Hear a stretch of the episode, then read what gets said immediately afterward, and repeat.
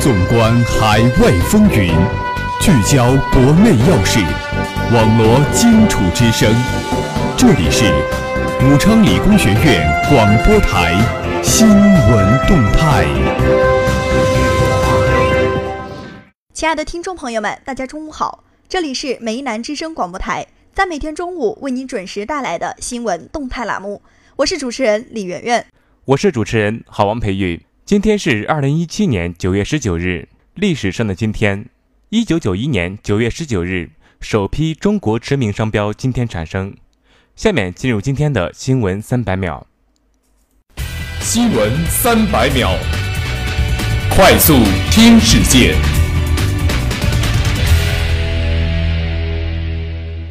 澳门九月十七日消息，二零一七年澳区国家司法考试于九月十六日、十七日在澳门法律及司法培训中心举行。澳门考区共有六十三人报考。央广网上海九月十七号消息，作为全国双创周上海主会场的重要活动之一，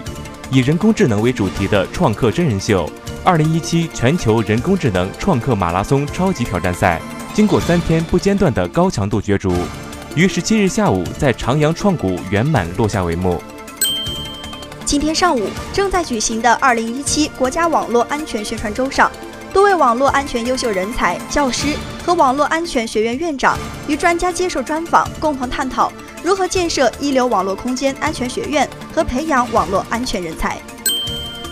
央广网西安九月十七号消息，经过两个小时的精彩对决，九月十七号晚。第三届互联网加大学生创新创业全国总决赛冠军在西安电子科技大学南校区远望谷体育馆诞生。浙江大学杭州光破智能科技有限公司项目以七百四十分全场最高分摘得桂冠。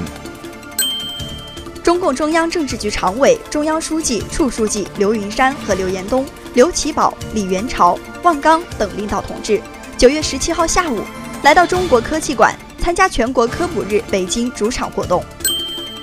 新华社成都九月十八号电，全国异地扶贫搬迁现场会九月十六号至十七号在四川省达州市召开。中共中央政治局常委、国务院总理李克强作出重要批示。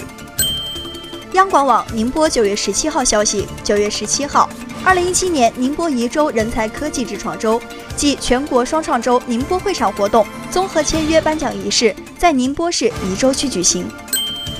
央广网北京九月十八号消息。后巴黎协定时代，如何基于全球利益链和中国利益参与全球气候治理，引发社会各界的深入研究和讨论。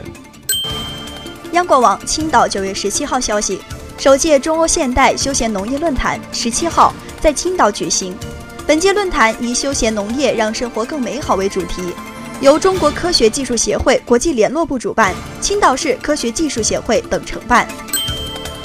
央广网青岛九月十七号消息。第二届远东杯国际帆船拉力赛十七号晚在青岛举行开赛仪式，来自俄罗斯、法国、韩国等国家的八支国际船队参赛。热点聚焦，聚焦热点。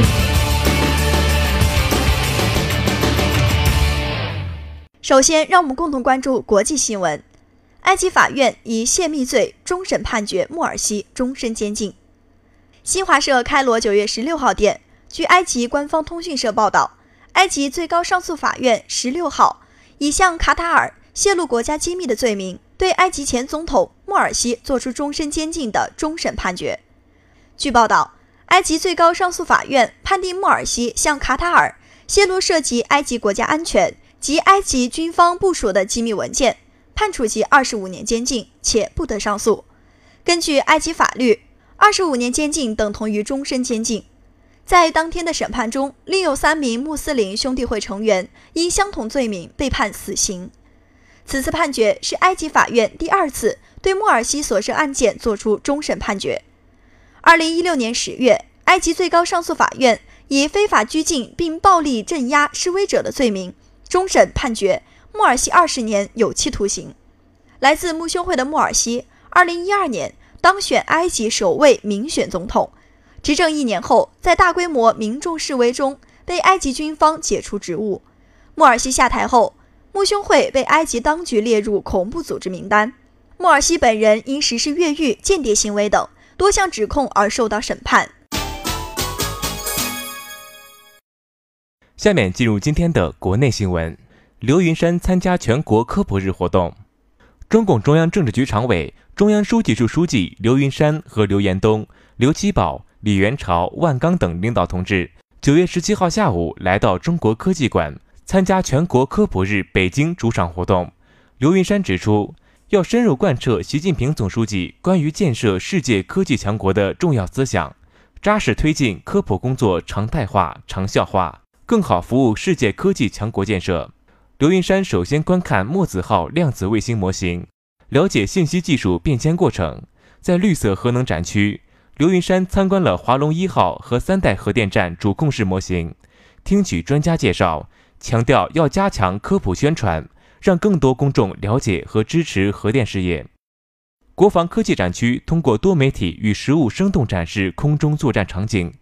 刘云山驻足观看，强调要做好国防科普，增强公众国防意识。在垃圾变身展区，刘云山详细了解垃圾焚烧发电过程，指出要倡导科学合理的垃圾分类处理方式。看到小学生们正在进行科学小实验，刘云山勉励他们好好学习，长大后研究出更多科技成果。刘云山还听取了海洋科考直播课堂、健康伴我行等活动介绍。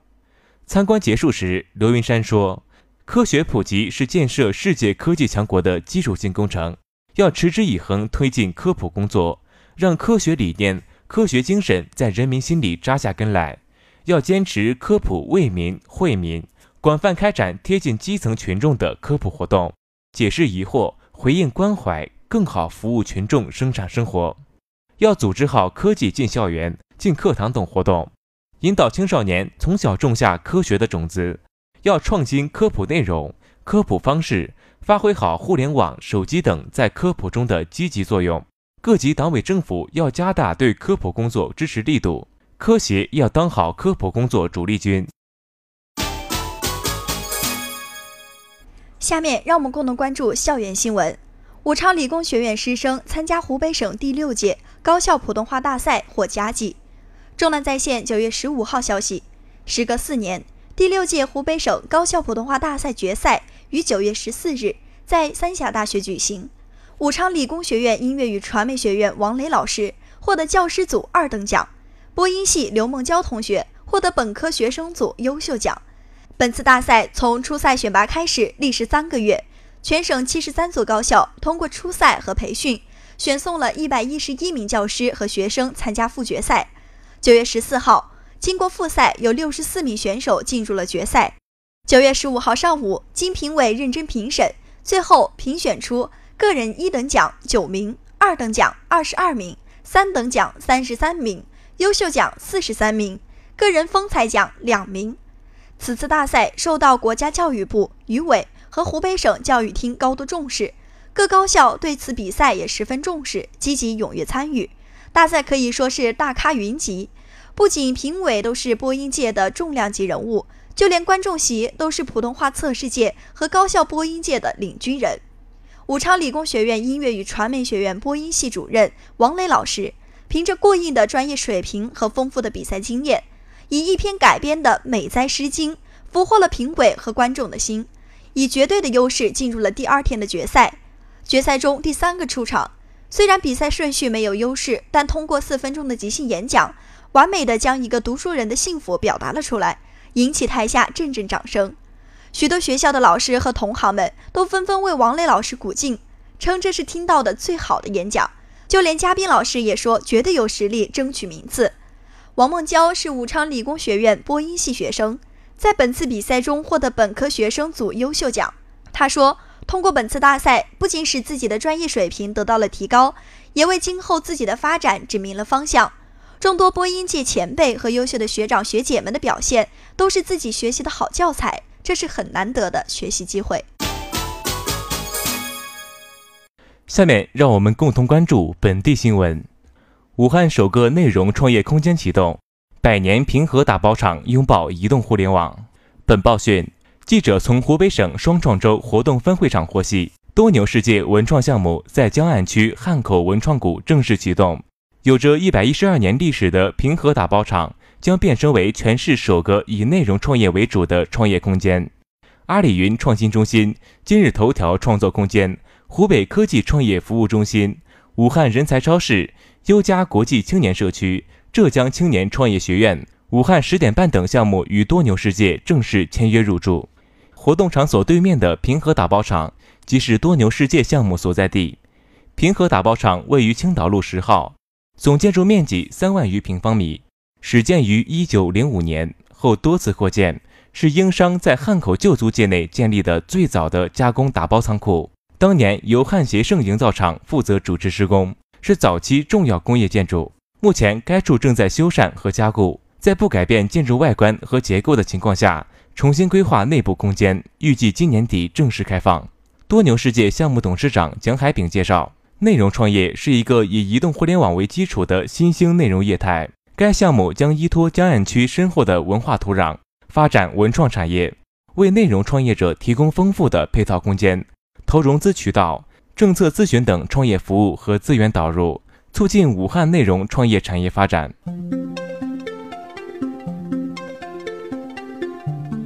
节目的最后，让我们共同关注武汉市今明两天的天气情况。今天是周二，最高温度二十四摄氏度，最低温度二十摄氏度；明天是周三，最高温度二十四摄氏度，最低温度十九摄氏度。如果你想了解我们的更多内容，请关注武昌理工学院广播台官方微博、微信，互动群号是幺零八六二二六零五。以上就是本期新闻动态的全部内容。主持人李媛媛，好王培育，感谢您的收听，我们下期节目再见。